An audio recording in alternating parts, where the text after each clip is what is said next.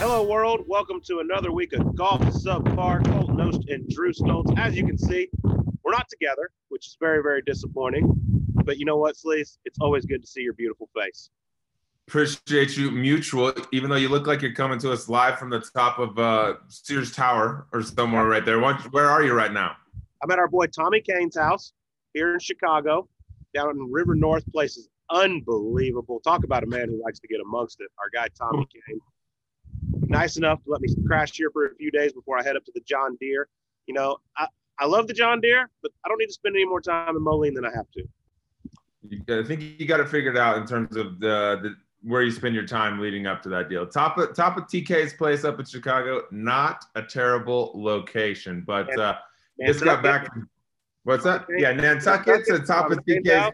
You're, you're living a pretty damn good life right now. It's gonna be hard to come home and go back to your normal house, but uh, you were out there this past week. A, it looked hotter than shit.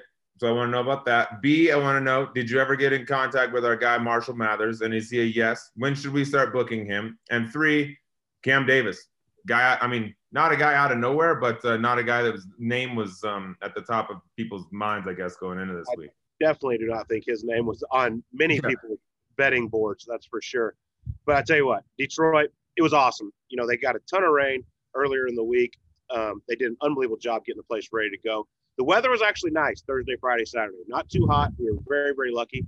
Sunday, oh my God, I almost died. I thought it was around 92 degrees, you know, humid heat index, just all the moisture coming out of the ground.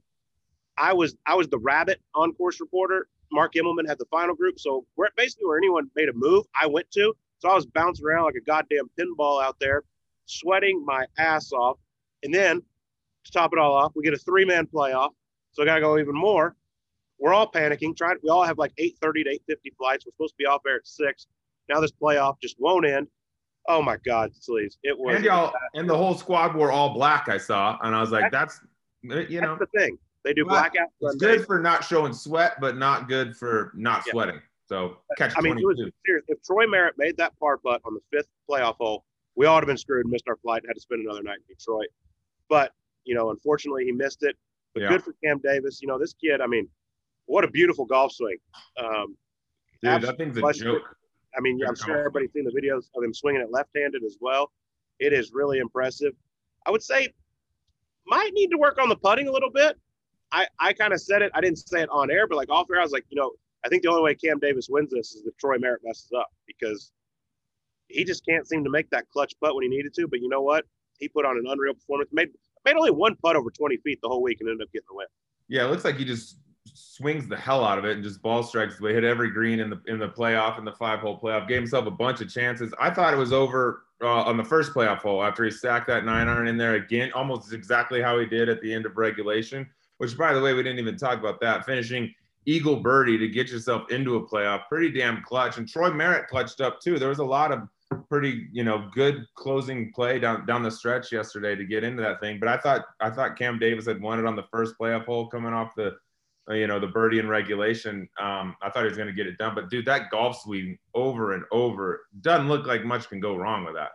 I believe at one point during the round yesterday, we had like 14 guys within one shot of the lead. Yeah. I was like, we're going to have a two group playoff here. I mean, it's it's just going to be nuts. But Cam Davis, man, this could get his career off and going. Won the Australian Open back in 2017, but this is his first, you know, big win, obviously over here, and it's a it's a game changer, a career changer for him. So, good. I mean, yeah, he's gonna never know. See him on Presidents Cups and things. He just looks like the the um, prototypical modern day golfer. He's big and tall. He's skinny. He's long. His golf swing's perfect. But like you said, I think the putter. You know, I guess he can get better with that. But that's the only thing that he's really lacking right now. And he's still winning PGA Tour events without really holding anything. So pretty damn hard to do. But Colt, I want to ask you because you were there on the grounds. My pick this week didn't turn out too good. Bryson found himself in the news again with a little caddy mix-up uh, the day before the event. I decided, you know what, not anymore, and I had to do a little switcheroo. Yeah, we know, you know about it. So, so Tim has stepped away before and then he's came back. Um, this one was interesting. I actually talked to Tim at Hartford the week before. I had a subpar hat on, and he's like, "What is that?" And I was like, "That's our podcast." He's like, "Have me on," and I'm like, "You know what? I actually think it'd be interesting. Our caddy episodes do great." and you're you Yeah, caddy it'd one of the most interesting men in golf. I think it'd be awesome. He's like, I'd love to come on. He's like, he has a new business. He started a luxury bus company that gets you from Portland or the private airports in that area over to Bandon Dunes. He's like, can I promote my business? I'm like, more than welcome to. Happy to have you on. Yeah. Last week, Wednesday night, I go to dinner, and uh, there's Tim Tucker comes up and he's like, "Have me on your podcast now," and I'm like, um, "Well, they're not really here, but you know, we could some, figure something out." He's like, "I want to come on. I got a lot to say," and I'm like, "Oh, interesting." I was like, Hello. "Did you- I was like, "Did you quit?" And he kind of looked at me like he didn't say anything, and I was like, "Interesting." So he bought me a drink. I went over and had my dinner. And I was like, man, this is just weird. Like I get a weird feeling something happened. The next morning, the news breaks that they mutually agreed to split ways. Yeah. Um, Tim Tucker no longer there. Uh, very interesting timing. You know, a lot of people are like, "Oh, Caddy's come and go." I'm like, listen, here's the deal. He was there on Tuesday. He was there on Wednesday. Caddies don't get caddies don't mutually players don't mutually agree to separate ways on Wednesday night. Exactly. So obviously something happened. Um, I'm interested to see if it ever comes out with what exactly did happen. If Tim does ever come back, I, I don't know. But I'm very interested to see who the hell is going to caddy for Bryson DeChambeau because there's not many caddies out there, in my opinion, that are capable of caddying for Bryson because it requires a lot. It's a much different situation. It's almost like I think you need to go through like a little two week boot camp training to understand exactly what Bryson wants. Uh, you're gonna have to, yeah, it might take more than two weeks in a lot of cases. I mean, when you get everything that he wants, and, and also Cole, on top of like learning a new language, getting all his distances, learning his clubs, all that different type of stuff. The amount of hours that you work as a Bryson caddy is, I mean, more than anyone on the PGA Tour, I would guess. So he's got him banging balls into the, you know, until it's pitch black at major championships. He shows up early, he stays late. It's just that job as a, as a whole, granted, it's a very, it's a good paying caddy job. I mean, the guy's going to make a lot of money. You're going to participate in all of that. It, it- you can do a lot, lot worse, but there's also um, just the, the, the time and the energy and the hours you got to spend with him out there. I, I think it's got to be the hardest in my mind, probably caddy job on the PGA tour. And it takes a very specific type of dude to be able to do it, to learn all that shit, like you were saying, to get it exactly the way Bryson's to want it before every single shot. I think that takes a long time. So as soon as they, I saw, I read that on, on Wednesday, saw that on the news. I was like, well, no way Bryson's to have a week this week. There's just too much brain. His brain's to explode after all that. yeah, it's it was a tough situation. Obviously, I mean, he he relied on and people kind of because on the broadcast I said, you know, I was saying how he relies on Tim Tucker so much, and everybody's like, oh, you think he can't play without Tim Tucker? I was like, I didn't say that. What I said was he relies on him a lot. Like they go over everything. They they have a Yeah. weird formula the way they come up with numbers and all this. He's very involved in the green reading, everything, and now he's doing it all on his own. So I thought he was going to struggle last week after all that happened. But like I said, I. yeah, it's just like a security blanket. Like you're used to having something there. You can go through all this stuff, your checks, your uh, you like it this way, you like a 125 flighted or whatever their little terminology is that they use. They're just a, a reassurance, like, yeah, that's the right thing. And then you got somebody that's never done it and probably can't speak the language that you like using. It's uh, I I, I kind of as soon as that happened, I was like, well, maybe not the week to pick Bryson after all. A Huge but I was betting talking- favorite too. I was talking to some of the caddies out there. They're like, who do you think's going to get it? And they're like, listen, there's going to be a lot of guys apply for this job. But there's only a handful that are actually capable of doing it. So I'm excited to see. I mean, he's got the match um, today, which we'll see. Yeah. It'll be interesting to see who's on the bag for it. Um, but moving forward, I mean, we got the Open Championship next week, and he's going to have to have somebody carry his bag.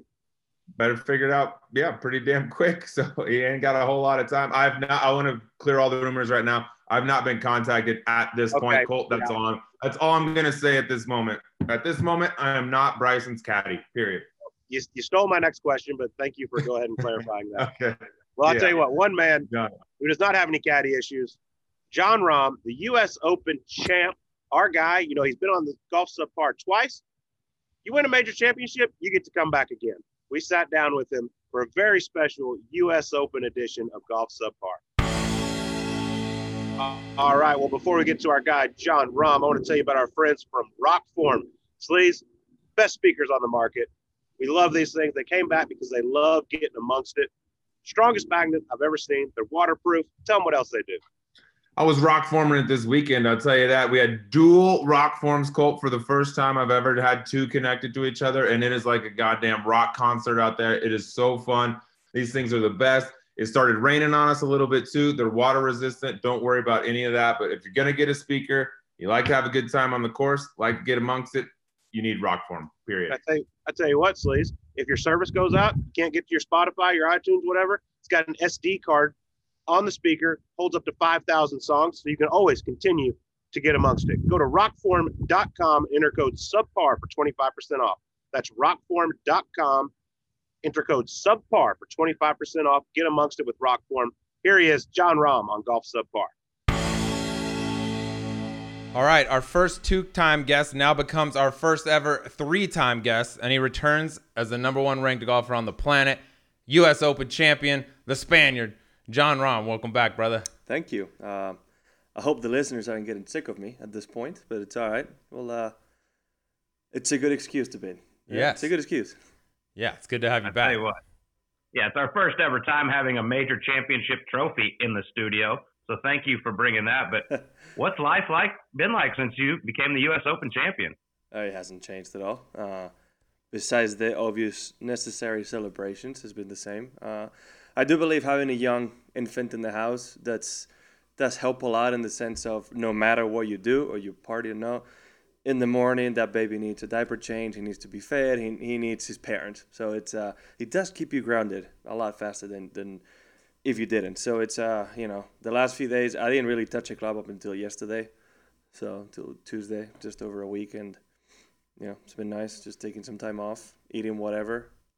I mean, I know that's a little dad bod. but I, I, saw you with the dad bod shirt. Yeah, I usually do try to eat somewhat clean. It's just the amount of plates that I eat that's a problem. I think you you earned it. I think people will look past that. And you brought the trophy here today. Mm-hmm. How beautiful it is. How hungover is this thing? What's this thing? What's- It looks like it needs Oh an IV. God. It's Um, it's been it's been going. I mean, it was only Sunday night, Monday, and Tuesday, I, and oh my God, it's a lot, lot, lot of, lot of orange juice that went through it. lot, a lot of orange. A lot Yeah, of orange that's right. That's Get, right. gotta get that vitamin C. I like that. There- there we go. But you had a, you had a celebration Tuesday night Mhm. at Silverleaf when you got home. I know the Sleaze was in was in making an appearance. Tell us a little bit about that. I know Ben Herman was filling that thing up with some nice tequila for you. Yeah, it, it basically I arrived. Ben took the trophy, and it was his trophy for the rest of the night. It, it's like he had won, uh, and yeah, I mean, I just looked away, and all I see is a couple of empty bottles. It's like, here, John. I'm like, oh boy, and of course, it got to a point during the night where everyone wanted a picture, a video. Everybody wanted a picture, a video of them and me drinking. And that was before I could eat anything. So I'm like, listen, before I die in the next 45 minutes, let's take a second, okay? Get me, let me get some carbs in me before, you know, something bad happens. And uh, but it, it was a great night, honestly. It was really fun, uh, especially in a closed environment. You know, there's no no ju- no judgment, and well, things got a little bit a little wild. Uh, those The glow in the dark golf golf balls. balls, those I were mean, good. dude, there was some people hidden that should have not been hidden, and I, I I got scared. Like I was hiding behind people because I was like, I'm not gonna be the one getting hurt here. Because I mean, come on, you hit it out of a brick. Off a brick, and there was that little rock wall like Yeah, five yards in front of it. Cole, I don't know if you saw it. Like it was what I mean, what is it? Two feet high, three feet? It's not high, but you're also hitting off bricks. And there was the one dude got up there. He had a broken leg. He rolled in on the little thing that rolls his leg around with a cast he on. tore and he hit it and hit the wall. Oh, is that what it was? So it was post surgery cast. he's trying to swing, and it's his right leg. So like he's it's full on stack and tilt. So that ball was not gonna get off the ground. Yeah, no, that was that was not good. it hit the wall and started ricocheting around like a bullet. And I was like, this would be a tough way for Rahm to have to WD from the open if he catches a stray fluorescent golf ball to the dome. Ah, Yeah, tough. that's when Rahm's I went out. away. That's when I went away. Herman was, I Well- mean, insisted on getting a practice session going on there. Oh yeah, he took over. Of course, that's what he does. Yeah. But I mean, obviously, you deserve every minute of that celebration. I got to ask though, when you, if you look at the names on that trophy, who do you think had the biggest party with it? Oh, I haven't thought about that. What do you think Mm. about? I it? can I'm looking tell at you a who man. didn't have the biggest party. 1899 Willie Smith won. I'm seeing right now. I That- think I can Willie tell you- probably listen, sent it I back don't- in the day. I don't know on a personal level, but I can't picture Bryson just going on a fender. I just can't see it. So uh, I got to say Brooks. Brooks or Dustin. I would go. Yeah, that's good. That's fair. I saw Bryson in Dallas with the U.S. Amateur Trophy at a yogurt shop. So I'm going to go out. I'm going to agree with you. I don't think he really had too much fun with it. Wait, hold on. You fill it up with yogurt? I mean, that's not a bad. That's not the worst idea. I mean, A little Pinkberry from the U.S. Open. That's pretty know, normal. He probably fills it with his muscle milk, and then that's how much he knows he has to take in a day. It's perfect. pretty much. No more that, yeah. scoops. What's the insurance policy on a, on a situation like this? I have Let's no say you get a little loose and drop it, or I, I maybe no a clue. unruly fan walks off with it. What happens? I, I honestly don't know. Uh, what I have been told is the angel on top of the trophy. They said they have a stack of them because apparently Yeah. they, they screw off or they break off pretty easily. Um, especially because the top it's a screw on and off. So I think people grab it off the top and, and sometimes they, they break off. I would say probably have to be careful having it outside in Arizona in the heat right now because it would probably be easy to to bend and things like that. But I, I actually don't know. I, I know you get a replica after a while. I, I truly have no idea. I, I can't imagine this being the actual original one. Somebody must have. Done It has to something have been it. through hell. Yeah, yeah. I'm, I'm glad you brought up you get a replica because I'm very curious about this. Hmm. Not that it matters since you just won 2.25 million dollars, but do you have to pay for it? I have no idea. I'll gladly pay for it. I mean, gladly. Give me Curious. ten of those. Get two, dog. I want one. I, I think I think they provided. I, I think I don't know. Tell him, Colt. Get one. Well, you, you have to pay for the U.S. Amateur one. It's fourteen thousand dollars. Wait, You want to buy seriously? me one? Yeah. Seriously, serious. you have to pay for that? Yeah. Oh come on, That's USG. crooked. Come on, USGA, they're not making enough money off It's these amateurs. entry fees from the U.S. Open with these Totally dudes that shoot 150 out there paying 400 or whatever. It, it would be a little backwards if we don't have to pay for it, but the amateurs did. That would be very backwards. Who's the Totally one? agree. Have you heard from anyone since you won that you were like shocked to hear from, or that kind of blew your mind, like congratulations text or phone call or anything like that? Well, uh, I have gotten some calls, and I texted him back. I don't know if you saw it. I didn't expect to get a call from Hale Irwin. Oh yeah. Yeah, I just didn't expect it. Um, I don't think I've ever met him in person, but I, just people from Spain. There was uh, the the most surprising one was uh, a football team from from from La Liga from Spain, who I have no affiliation to, and like I don't live there. I'm not a supporter of them, but they still sent me a letter congratulating me. That was uh, unique. Uh, I don't know how to say this word. That the, the ex king of Spain, like the old king. I don't know the the, the exact word. Uh, he abdicated a couple of years ago. Uh, he called me in per- like personally Oh wow. called me on the number on the phone, and, and that was kind of surprising. You know, I did not expect uh, a phone call like that. Usually, you get an official letter from a from a house, and but not not a phone call. So that was that was pretty unique. And, and you mentioned Spain. I mean, I would have to imagine the reaction over there has been just unbelievable. I mean, you're the first ever Spaniard to win a U.S. Open. What, what's it been like? I mean, has the whole country just been going crazy since you won this? I have no idea, but I can tell you, my mom was telling me they, they live in a small, little, somewhat secluded neighborhood. That's a private property. Technically, you can't just walk in there, but there's no fence or nothing. It's you know nobody can really tell you, right? And um, the next day there was uh, a TV camera crew, which would be like like if TMZ showed up at my parents' house and they were ringing the doorbell trying to talk to them. They didn't know they were here with me in Spain. Yeah. So when they finally gave up, they just started interviewing neighbors. Just walking around the Seriously. house, or Well, walking this- around the yeah, the neighborhood with a communal- camera. on the communal Someone pool, tell us they would about just- John. There's a pool and like people in their own neighborhood just just you know relax in their own privacy and they came up and started asking questions. You'd think they would know they were at the U.S. Open. I mean, they were on TV and all that stuff. By the way, they know how to party a little bit too. Your parents were incredible, My, potentially MVPs of that party. my dad was enjoying it. Yeah, I mean obviously they, they, they were able to come here for a couple of weeks and and I ended up winning the U.S. Open. I mean of course they're gonna celebrate. I mean, how cool is that? Let's let's get into a little bit of the golf because Mhm. it was an incredible leaderboard heading into Sunday. I mean, it looked like there were so many guys that had a chance to win. I believe at one point there was like 15 guys within two or three shots of the lead. What was it like going into that Sunday? I mean, you were three back. Did you feel like, hey, if I go out and play well, this is mine? I, I had a lot of good vibes. Uh, all I can say is when I won a Torrey a few years back, I was also three back on Sunday. So I was like, you know, it's just the you know everything that had happened prior where I was playing Father's Day. I, I just had a lot of good vibes going into that Sunday. So uh, I was definitely confident. But basically, right after the first tee shot, just the way that swing felt and the ball flight and everything. When you start off with the ideal tee shot feeling and, and, and visual, you know, visualizing wise, I was like, okay, you know, today's a good day. Today's today's my day, and that's how I started. And you know, that's how I played the whole day. I mean, I played one of the best rounds of golf I've ever played, and even the holes where you can say I was a little bit off, like three, four, and five, it wasn't like he was crazy off. Like like three was a good shot. I just missed just the win, and he was a foot off being great. Four, same thing, both the driver and the second shot, and and five was just you know, I mean, the right place to miss. The the only other place I could say that I really was a missed shot was nine. Nine would be the one that was you know uh, a bad swing. That was a, a huge break. Yeah, that's what that was one of my questions was number nine. I mean, you hit that ball and you hit it way left over the fence. Did you immediately think it was out of bounds? We couldn't tell. We didn't know. Um, so in, in our view, it was just like about four or five yards left of the bunker. It was nowhere near the OB, but it hit the tree and ricocheted left. So uh, we couldn't see that. We didn't see it land. That's why I hit a provisional because I was assuming that was an out of bounds fence. Like even on the farmers, I had never seen anybody go go left. So I was like, everybody goes way right, and and I think it's because we all think it's OB. And when I get there, and it's like, you know, it's uh, uh what was the term? Uh, TIO. I was like, well, mm. uh, went through the possible drops and actually ended up, you know, getting really lucky of being able to drop it on uh basically on an area of dirt, not even in the rough. I could I could have hit three, but if I you know if I felt like it, it was really you know perfect lie. So the layup was a lot easier your situation at the memorial got so much attention and so much media across the really the world honestly with the covid stuff that happened and then you, the way you handled that taking the high road not placing blame on anyone like that i think so many i think you gained more fans by going through what you went through than you might have had had you gone on to win that golf tournament.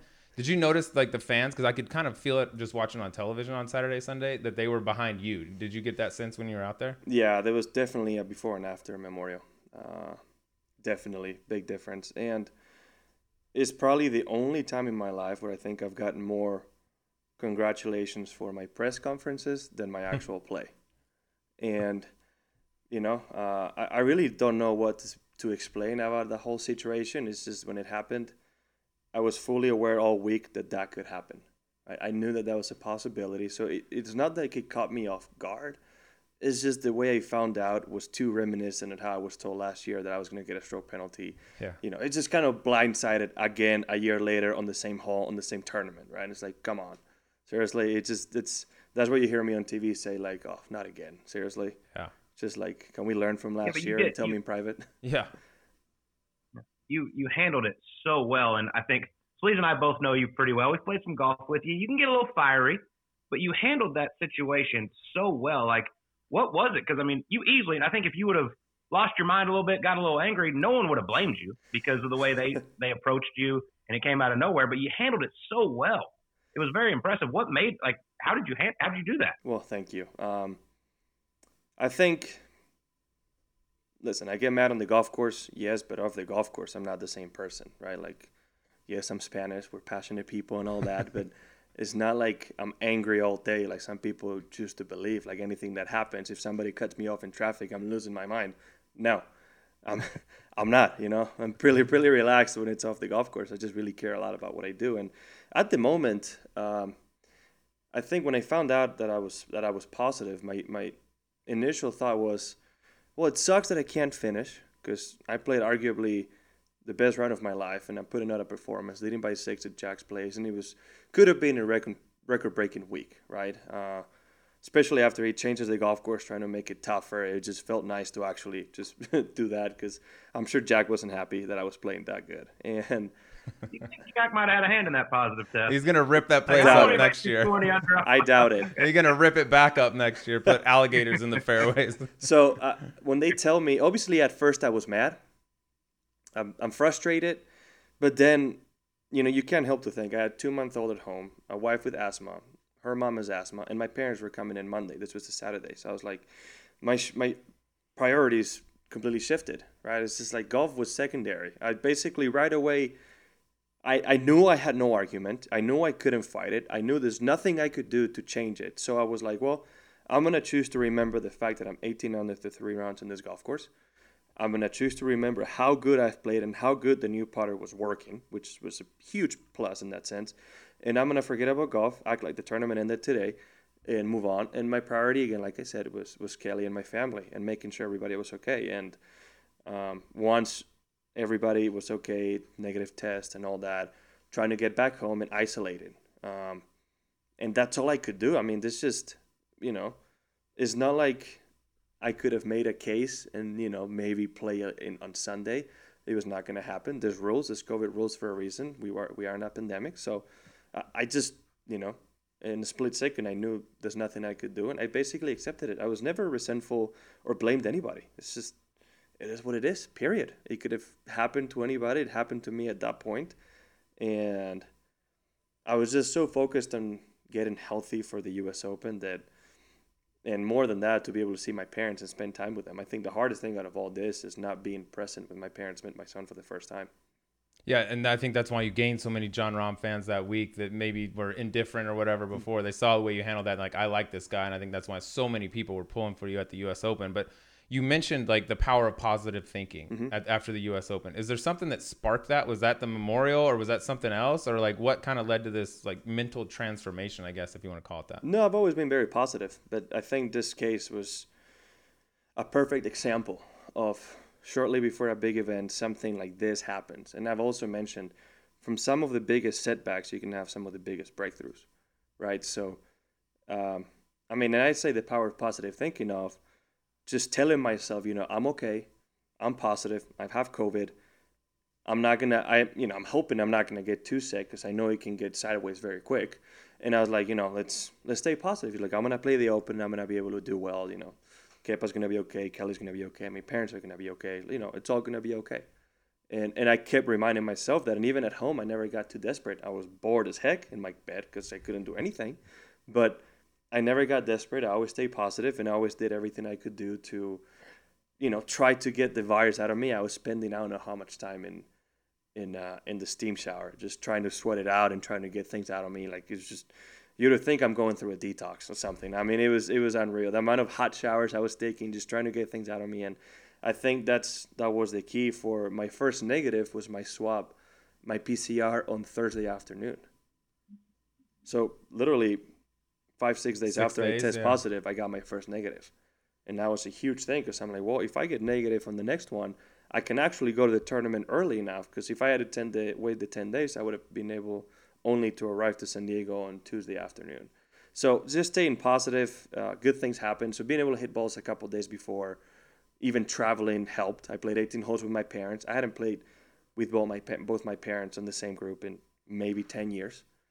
So that was a great thing just for the soul itself. Just to play. I played terrible, but you know I had fun with them, being able to get some workouts, and then the U.S. Open week. Um, it's almost crazy to think that because of everything that happened, is like I had a, I had an alibi, I had an excuse. You know, if I played bad, well, I had COVID. Yeah. Whatever.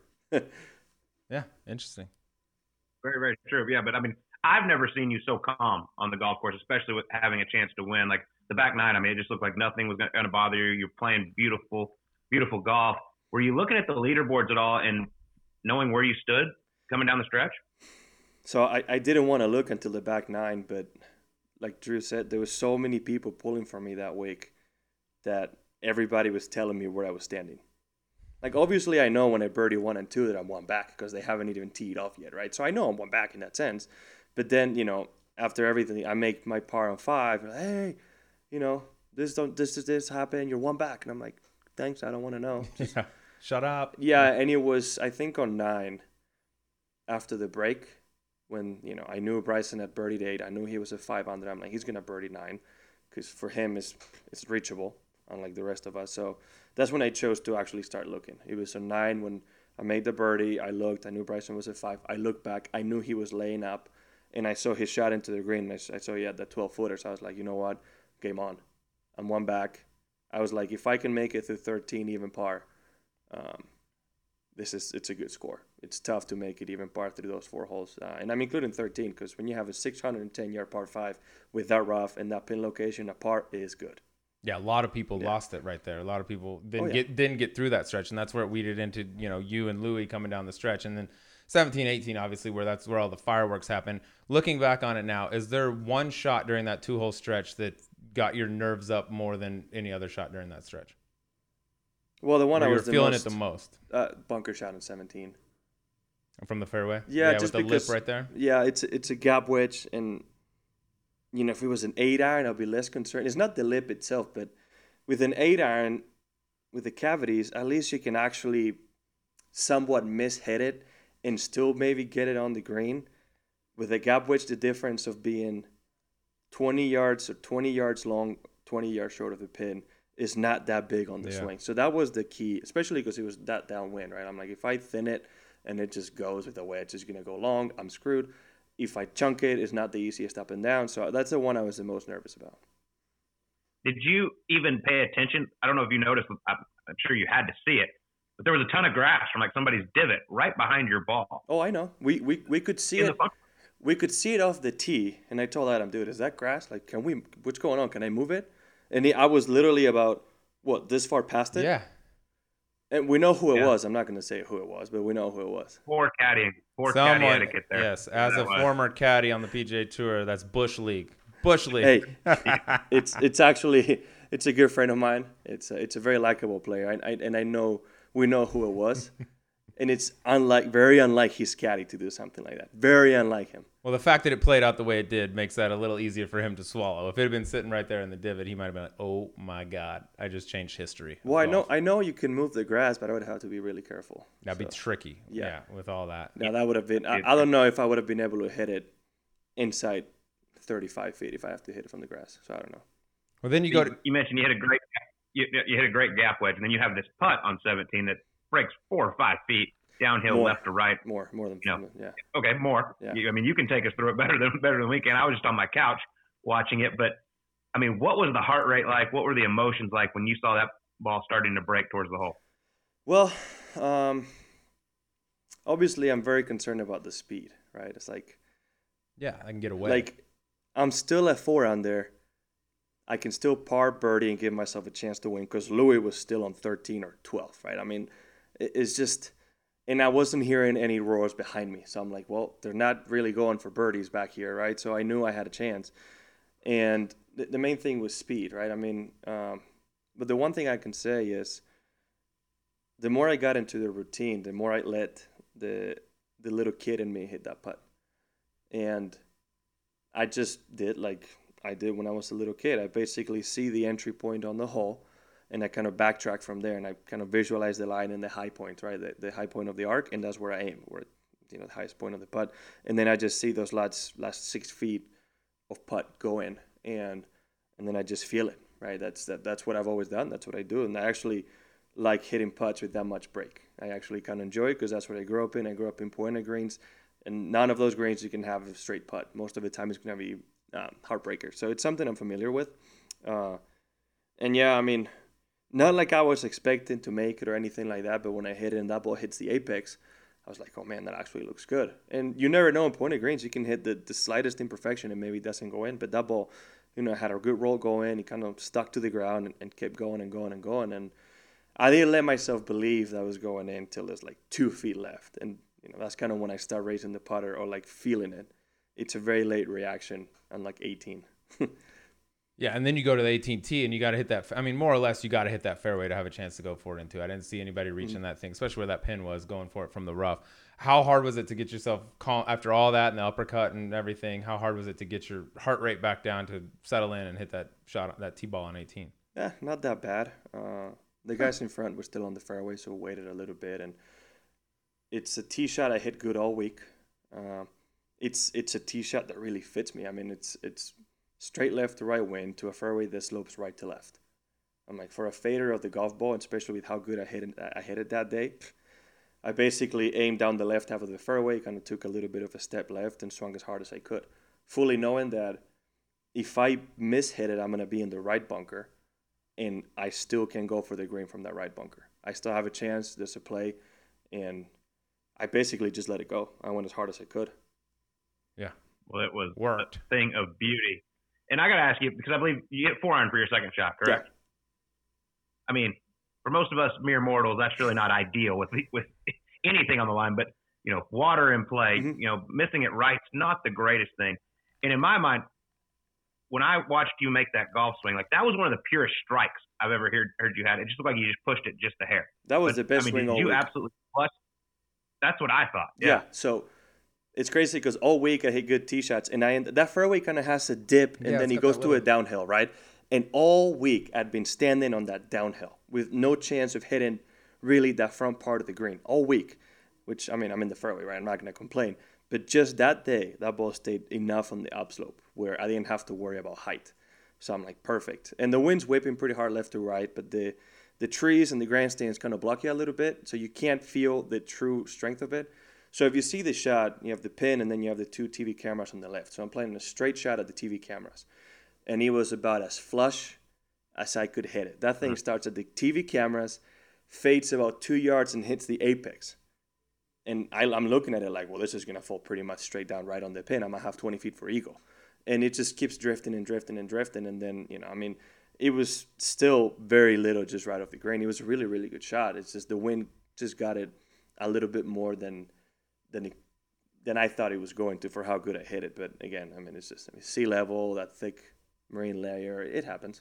And then yeah, it was a really good shot that ends up getting not a great bounce in my opinion. Works to the like little bit of a downslope on that on that third shot that you have. Not the greatest lie of all time. You got up there and you hit that bunker shot out to the right pretty quickly. Did it ever enter your mind to go at that? Would you have even done that? Is it just impossible, or was like Thursday morning? Would you have tried to go at that flag or no? Nah, it's uh, no chance. Yeah. The only chance I had to keep it on the green was hitting the pin if I go at it, or landing it just off the bunker, which it's an unnecessary risk when I'm tied for the open, especially knowing that Louis had at that point I think it was on 14. So like he still has to go through 15, 16, and 17. Right. So it's like I mean, this it, it, I just had to give myself a chance. That was it. And I was feeling confident. I mean, I've been putting good all week. It's not like you're gonna make good long putts on at Torrey Pines, but if you see all my putts on the back nine, I mean, I'm burning edges all day. So.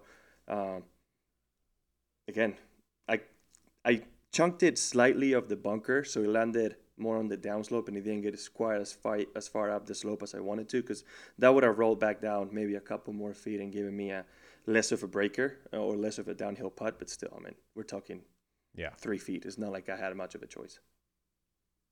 But I mean, and then you have this putt to, you know, post six under par, and you have a little bit of a history on this green. Mm-hmm. Um, yes. One that, you know, I'm, I'm very happy for you, but w- the first time you made one there, it kind of pained me a little bit because I knew my pocket was about to get a little lighter. Um, but that's a story for for another day. But take us through the the birdie putt on 18 because it's, in my mind, I mean, it didn't break near as much as 17, but it kind of was nice that it had the same same shape though, left to right, and about the same distance. It was a smaller version, yeah, just slightly smaller version. Very similar putt though. I mean, I think I aimed that one maybe two to three feet left. The other one was more like five, six, maybe seven. Uh, I don't really remember um, exactly, right? Couldn't tell you, but uh, same thing, just less break. Very, very similar. And I can tell you on this one, as soon as I hit it, as soon as I hit it, before I look up, it felt so good. I'm like, that's it. That's why when I start seeing Trey and I like look up and I see that ball rolling, exactly what I visualize. I mean, the day ended the way it started with the most, basically the most visualized shot, the closest to the visualization that I've ever had in my life in two shots in a tournament like that. And usually you're lucky if you hit one, right? I mean, I had that second one and uh, yeah, I mean, 10 feet left. You can see I'm like slowly kind of believing like, oh my God, it's coming in. Yes. Yeah. Yes. I mean, that one, I, that one definitely, as soon as I hit it, thought it was in. Took that hard right turn, and you didn't know what Louis was doing at the time. But in your mind, as you're standing over that putt, do you think this is to win the U.S. Open? This is to give me a playoff at the U.S. Open? What What do you like? Was there either of those going through your mind? Like this is either to win or to be, get into a playoff? I don't know why, but that, that day I was thinking more in numbers. Um, so when we got a 14 and I missed that short putt on 14, which was actually a good roll, it's just kind of got a little bit of a bump. I told Adam, um, two fours, two threes, we win the tournament. Simple as that. 15, 16, 17, 18, right? Doesn't matter the order. I couldn't care any less. Just two fours, two threes.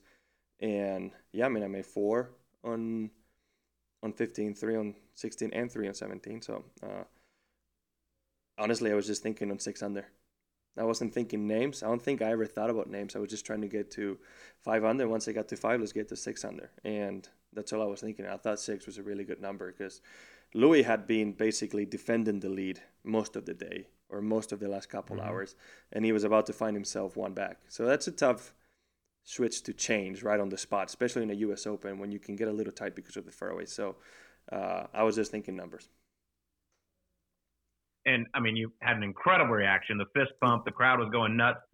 Looking back at it, which reaction do you like better? Your one at the U.S. Open or your first win in 2017? Because both were epic. It's different. I mean, they're very different. Uh, that putt I made on the Farmers was unexpected. Like you're trying to make it, yes, but I was trying to hit it as close as possible to the hole, and I think it was more of a surprise reaction in that sense. And two putts would have been enough. Uh, I like this one better is because I had, you know, I had to make it to give myself the best chance possible, right? And it's a makeable putt, and I don't know. It's also a U.S. Open, so yeah. I mean, I would say this one was a little bit bigger. And then you go to the range, getting Okay. ready for a playoff. You don't know if you're going to be in one or not. Where were you? What were you doing? And what did you think when you found out Louis drove it into the penalty area on 17? So uh, our good friend Jason Gore actually took me into the Ah. USGA little headquarters they had, and he took me in there. And at first, he took me into the uh, into his office where cameras couldn't get to me for a little bit because I just needed five minutes to try to calm down. And I watched Louis play 15 and 16, or 16 hit it on the green. I went to the bathroom, and then is when I stayed out and and the cameras were on me. So there was a five minute gap, maybe a little bit more, where you couldn't see me. It was because of that. I just needed five seconds for myself, drink some water. And then, uh, yeah, I was from that little headquarters, um, and I watched pretty much 17 tee shot. I saw he went in the water before I went to the range, but you know he was so far up there that I knew he could still hit it close and make a par, right? So, again, Louis also had just made eagle the day before on 18, so I'm like, it's just it's still a possibility. You always have to stay ready. Plus, the last two times I posted a lead, somebody came in from behind and birdied 18 to tie me and have to go into a playoff. And I've won both of the times because I stayed ready for a playoff. So I just basically mentally stay ready the whole time. And um, on the range, Adam was trying to have it on the phone, but it wasn't really working. It was delayed. Uh, we did see the putt miss. So basically, um, I don't know who it was. I think everybody related to the to the broadcast were basically telling us what was going on. But uh, I didn't see the shots on 18. I just heard it. Did did the wait just feel like it was forever? Like, come on, Louis, hurry up, get, Oh. let's get this thing going. I hated it. I mean, I don't mind being on the thick of things and have those nerves and those butterflies. That's fun. But it's, I think the waiting, it's more of a state of panic. Um, it's complete, just like unsettling because there's nothing I can do. And you're there watching and you don't want to watch. It's just, it feels like it's forever. I mean, it felt eternal. It was not fun, not enjoyable. But uh, at the end, yeah, it was really fun, obviously. Then you had Phil over there chatting up Kelly the whole damn time, over there getting very comfortable with Kelly. I didn't even see that. I can tell you, I, I had no idea that was going on. Oh, really? Yeah, he grabbed her a chair, brought it down there. He was a true gentleman, Phil. Well, I can only, I can only, I can tell you, as much as I was nervous, he was probably way worse. Oh, yeah. and so were my parents. Without question. Yeah, because I bet my dad was in the brink of cardiac arrest every shot on the back nine, especially when I wasn't playing, watching Louis. So, uh, yeah, I mean, Phil was a gentleman. I mean, Kelly had never been in that situation before, so she asked him what she should do if she stand behind uh, besides me or not, and and Ben and Phil was really nice about you know getting the chairs, making her keeping conversation so she forgets about it, and just telling her what to do. And it was slowly right. Once Louis was getting close to hitting his layup, they started walking down the fairway because I feel like Phil knew he's not going to hold that shot out. I mean, you couldn't spin it back because he was so Yeah. close. He had to land it just short of the pin, and it's like he, it's tough to hold it out. But you know, in my mind, I'm like he could still hold it out. And they slowly started coming up, and uh, when I saw her, it was like five, ten seconds later when they told us that you know he had missed it. Plus, we heard a little bit of cheer. But you never know what's going on. It could have been Mackenzie Hughes hitting a good shot, right? So you don't know. What was that moment? I mean, once you found out it was official, though, what was that moment like? I mean, you obviously have Kelly and Kepa there, and then Phil as well. And that had to be just one of the most special moments of your life. I saw the images, the, the, the, the replay, and there's a bit of like a five second where I freeze, where they tell me it's over, and I freeze, and I'm like, I couldn't process it because I, I just couldn't believe it, right? Uh, I think I thought what everybody thought is like, cannot believe that where I was three weeks ago, or two weeks and a little bit to this point, what's ha- what's happened, and the fact that I win at Torrey Pines and Father's Day and everything that that happened those few weeks uh, coming in together. I just couldn't believe how much of a fairy tale ending we had, and and yeah, I mean, it was uh, it was pretty incredible. Dude, it legit was like a fairy tale in the way with Mhm. what happened at Memorial. Then you coming in Father's Day, Kepa's there, your wife's there, your parents are in for the first time. You hadn't Mhm. seen them in forever. You may win ten plus more majors in your career. Is there like legitimately? Is there any way to top this one. I, I- mean, I what else do you, what else could possibly be involved for this? Like, oh, that one was better than Torrey. I doubt it. I, I it's not normal, and not to toot my own horn and everything, but when Toot you it. see two birdies in 16 and eight, 17 and 18 to win a U.S. Open, Yeah. it, it just doesn't happen. I know Jack did it at Pebble, but he had a three, four shot lead. Uh, Tom Watson did it a Pebble as well, and he had a one shot lead. I don't know if it's happened many times before where somebody comes in from behind and birdies the last two holes. It, it, doesn't usually happen. You don't usually see it. You might you've seen it at Augusta. Uh, a couple people have done. I think it was Mark O'Meara. Uh, I remember Arnold Palmer doing it as well. Um, it can happen in other events. It just doesn't usually happen in the Open. Phil did it at the at the Open Championship in, in Muirfield. Uh, but now you don't see a U.S. Open, right? Typically, it's not a place where you're gonna make birdies down the stretch. It's kind of like a bogey that might save you uh, or or hurt you, right? So it's, I think it's gonna be hard to beat everything combined, especially the fact that it was at Torrey Pines, which is our favorite place in It's Earth. your spot. Yeah, it's our spot. Yeah. It was Tiger's spot. But and that's- then, Now and it's then your spot. You've taken over. It's no longer. No, no, no, Torrey's. I'm, uh, That's it's- Rahm's territory. I'm six wins behind. I don't think it's gonna be mine for. But you that, can that co- right co-share. That shows me it's like your golf IQ is so high. Like you you know the game. And one of the coolest moments I thought was in one of your press conferences. You said how you remembered Lee Westwood's putt dying off and breaking hard at the right there on 18. Like you pay attention. You Oh, yeah. study the game. I think that's so cool because a lot of guys, you know, they try to be cool and be like, oh, when I'm not playing, I don't watch golf. But you're not like Hmm. that. I've only heard one one Who- guy say that. Who are you talking honest. about, Colt? Who's too cool for golf, Jordan bro? Spieth actually said it the other day. Jordan Oh, Spieth said okay. it the other day. Oh, that wasn't the name I was Oh come on! I All right, remember never him. mind. No, I remember him telling me to watch what I did in Ireland when I won for the first time in Ireland. So come on, it's not like yeah, he's watching. I, I mean, maybe not as much as I do because I just love the game. I absolutely love it. Like I'll watch it. I'll, I'll watch a playoff the other day, that a whole playoff. I'll be watching. I'll watch the whole Sunday, the whole broadcast of every single day. I just love it, and especially kind of flashbacks. If we're going to a tournament where I haven't played before, I did it in college, kind of like, you know, as a thing of man, I want to be there someday, and I want to, you know, learn from those guys. I've seen Tigers final round at Pebble in 2000 30,000 times. I mean, I, I, I- I've seen so many of them so many times, and I just, apparently, and it's also a tool of what you had. And I had watched the broadcast of Sunday of the U.S. Open at Torrey because the course hadn't changed since then. I think they only added the tee box on 13 on the back and the tee box on 15.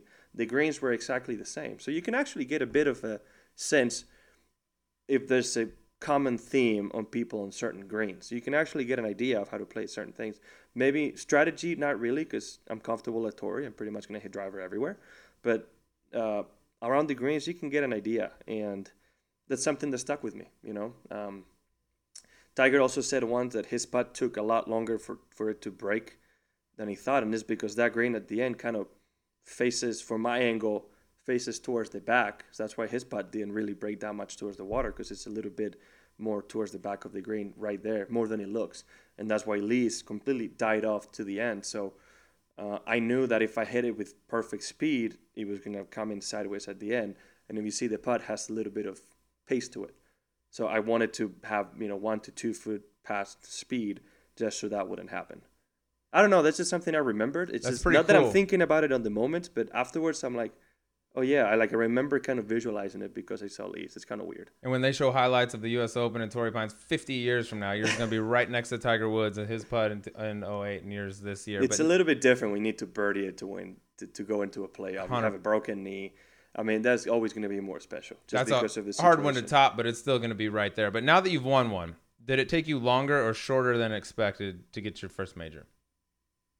Or right in line with what you thought? I mean, I'm not going to put guidelines or, or I would say as a, I mean, as a perfectionist and I am longer. I wish it would have been earlier. I mean, trust me, it's uh, if one thing that happens in golf when you've played at a high quality, you've played a high quality game or you know, tournament for two, three, four years is that you get put on that best player to never win a major list Yeah. very, very, very quick. And I'm like, guys, it's been five years since I played my first U.S. Open, 20 majors. It's like, are you supposed to win a major always that quickly just because there's like four guys that did it? Right? I mean, I know JT won early, uh, Spieth won early, Tiger obviously won really early, but then you have many cases where somebody like Tom Kite, he won in his 40s for the first time. It's just, Phil, Phil. Sergio. I Yeah. mean, Ben Hogan didn't win his first till he was in his 30s and then won nine, right? It's just there's so many cases where it's it just doesn't happen when you do it that early. And not that I was I would say it's earlier or later, but it was at the right time. It's it's so cool everything that's happened. But I gotta ask, what's been the best moment with the trophy off the golf course? uh, I don't know. I haven't thought about it. Like you mean? I mean, uh, I mean, did you have have you had your cereal out of it? I mean, no. you put I your haven't. kid in. I saw you I do- trying to stuff Kepa in there. I tried, but if you open the when if you unscrew the top, there's like two little things that come out. Yeah. They're pretty pointy, and I was like, I'm not gonna try to get him in there and hurt him. He, I mean, he's for his age, he's extremely tall, so like his feet are touching the bottom. Like he doesn't He's really. big. fit. He's a big. What's it? How many months now? What Three. Yeah, Three. dude, he's And- big and he's damn near standing up already. I was holding him with Herman, which by the way, it's terrifying. You let Ben Herman hold your baby, but I was like, this kid's ready to There's, go. there's one baby holding another baby. It's Good okay. point. Good point. Yeah, no, well, okay, he looks. he- he's the happiest person on earth when he's holding that baby. Uh, oh, Come dude, on. he's giddy when he's holding that. kid. yeah, he does. He, he likes to stand, like push his legs and, and, and try to stand. he's He doesn't know how to control his feet, so they kind of go all over the place. But he tries to. He's already the betting favorite for the 2040 U.S. Open back at Torrey Pines, from what I'm told. he's- or he'll be an Olympian. Well, in golf or in other sports. Whatever I the mean, hell he wants, the, the the genetics, uh, he's gonna have his pick of the litter. I Uh, think. I do have a video coming in mind. It's a wine I was gifted by a friend. Oh heck, people probably saw it. Phil was probably seen holding a bottle of wine, waiting with Kelly, right? Like he was one holding a bottle of wine, and it was really nice wine that he gave me. Did not expect it.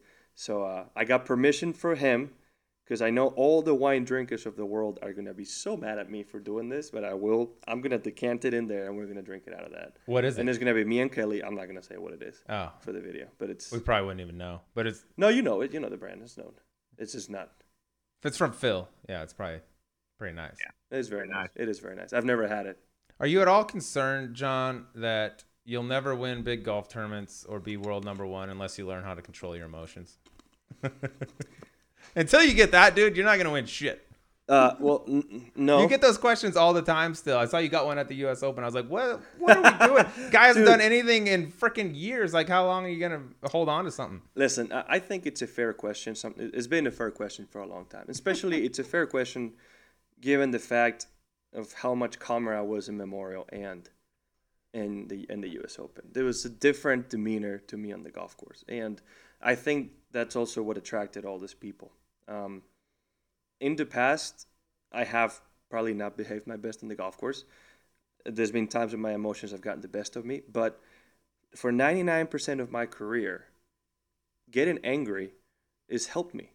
And that's what people don't realize. If you see me on the 11th tee box on that Sunday of Torrey Pines in 2017, after my putt basically 180 on 10 for birdie, I am losing my freaking mind.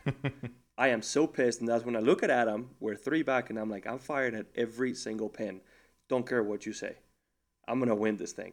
And I go to the back right pin on 11. I hit it great, hit it to 10 feet, make birdie, hit a great shot on great shot on 12, almost make birdie, eagle 13, eagle 18, right? So it's like it helped me in that sense. Sometimes it kind of gives you like an, it gives it's given me an extra gear so many times. Happened at Olympia Fields too. After I got the stupid ass penalty for picking up my ball for whatever reason. Yep, that was strange. I That was odd. basically I laughed it off and I told Adam, you know what, we're gonna win this thing because I'm sorry, this is just I got mad and and ended up winning it. Right? There's been many occasions where I have, but at the same time, there's been some where I haven't. And look in retrospect, looking back on it, I don't think I would have really won a major or had a better chance um, had I kept going the way I had, because it's easy in regular events, but when you're magnified in a major and everything matters more. I was always really aware. And there was a lot of times when I had par putts that I would just be, be trying so hard to make it just because I wanted it so bad. And it's not always the negative emotions. I had to control the, the wanting to win it so bad uh, that I think is what changed, right? I've spoken of truly what happened, and everything changed after the third round of the PGA. I finished bogey bogey, and I'll be fully honest here on everything. I'm mad because I'm really just shot myself out the tournament, right? And I look over and feels like 10 under. I'm like, well, this is over. And I get to the press conference and I'm like, they're asking me a question, the usual question. Well, tell us how today went. And I'm like, haven't you freaking been watching for the last four hours? I'm not happy, right? I played great golf and I finished bogey bogey. I'm pissed. I don't want to talk to you about what happened because I'm mad. And uh, that's when I said, to, to be honest, I don't want to be here. And meaning I didn't want to be at the press conference because it's just, I knew what question was coming and it made me mad. And I didn't handle that my best. And, you know, it's a little embarrassed. I get home and I look at Kepa and I'm like, I'm aware that I've been a role model in the past to people, but not in a direct way like this. I look at my son, who's two months old, and is smiling and playing with me. And I'm looking at him like, to this guy, it doesn't matter if I win 15 majors, 17, 65, or saying it badly, I shit the bed the next weeks of my life. He truly doesn't care. And and I was like, you know, but what I can do is be a good role model for him. He's gonna learn from what I do. He's gonna see what I do and try to copy me. He will learn from me. So I can't try to be. I have to try to be the best role model possible for my son. And I didn't tell anybody this. I don't think anybody knew. I made a deal with myself. And that next day, I went to the golf course, started playing, and I was feeling the exact same way, but game wise. But for whatever reason, mistakes just kind of just float through me like nothing had happened. Like I remember on one, I hit a great tee shot, I hit a great wedge shot that lands next to the pin and goes long, and I struggle for par. And I look at my caddy and I'm like, man, that was a great wedge shot. When in the past, I probably would have complained and tried to blame somebody else, right? Um, and I don't know, it's just, I think all this seven years of work I've done with my mental coach, trying to get ready and try to improve, which is, you know, there was steady improvement. There's always setbacks. But I think I had one of those moments of realization just by looking at my son, and uh, I feel like everything that I learned kind of clicked. And after that, the golf I've played has been unbelievable. Now, with that said, I remember that question I got asked after the third round of the U.S. Open because I shoot one over. Yeah. And the question is, well, how close were you to losing it out there, Jon? I'm like, seriously, did I look like I was about to lose it at any point? Like in the past, probably. And I'll give it to you. I've probably lost it in majors, and I've lost majors because of it, being fully honest. But those are things that had to happen for, for me to get to where I am right now, right? But like, they asked me that question. They asked me the same thing at Augusta. Like, I'm coming in with a practicing after the birth of my son, and I hit a tee shot on nine after three putting eight. Right? Three putted for bogey and a par five after a good tee shot. I wasn't happy. And uh, I hit it on nine, and I'm fading it a little bit too much. It's going towards the right trees. And I'm like, man, hit it, win, hit it, win, get lucky.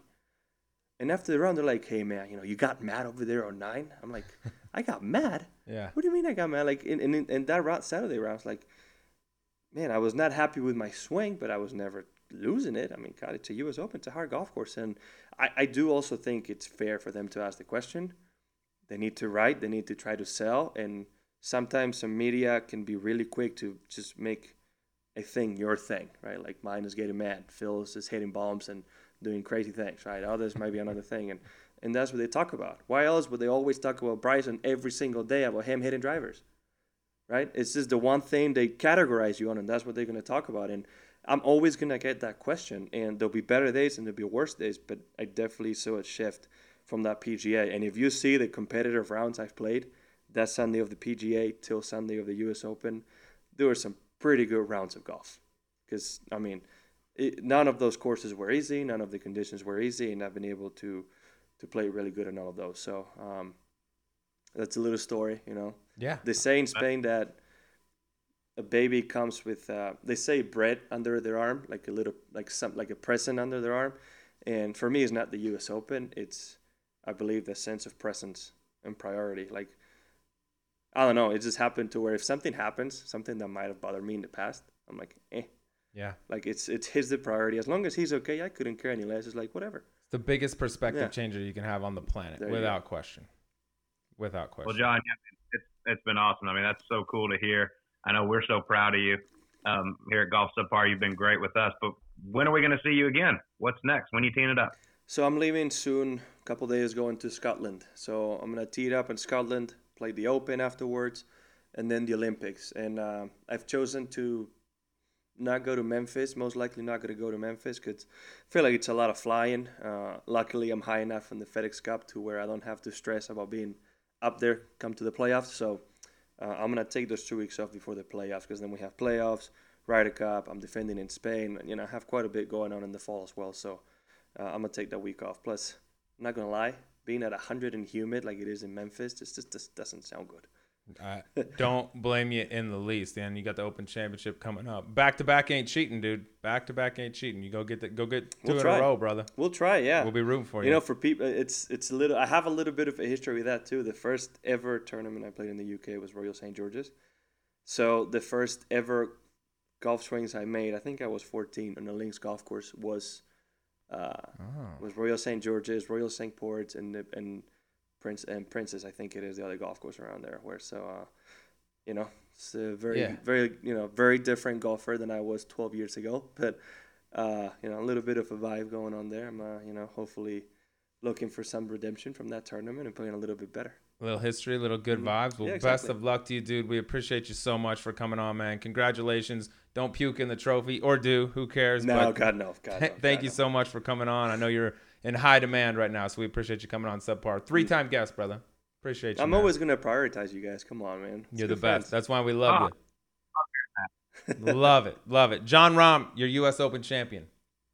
All right, well, that was our guy, Jon Rahm, the U.S. Open champ. Sleaze, I was very jealous I didn't get to be there in studio with you, Jon, and the trophy. Trophy was there. Trophy was looking good. I was shocked that they hadn't like you know you watch the, the Open Championship and they got the claret jug and they're they're etching it in there as the guy's winning. I thought that once you took the property or the trophy off property, it would have your name on it. But uh, Jon's not on there yet. You got to send it in and get it. But I mean, dude, holding that trophy like you've been able to do as well. It's really cool. Just like think of all the freaking talent that's been on that trophy, and then just the one night that I've hung out with it, I'm like, God, they, there needs to be a documentary that like follows around these major championship trophies and just li- like shows the life of the trophy because it's gonna go through some wild, wild shit over its time. Yeah, and you mentioned the engraving part. Even when I won the U.S. Amateur, like you're responsible for getting it engraved. They don't have Oh, somebody really? do it. So I'm like, I could just put like slapdick 2007 on there, and Or I mean, just there's nothing you can do. yeah, make it make it size 28 font, Yeah. 10 times bigger than everyone else's.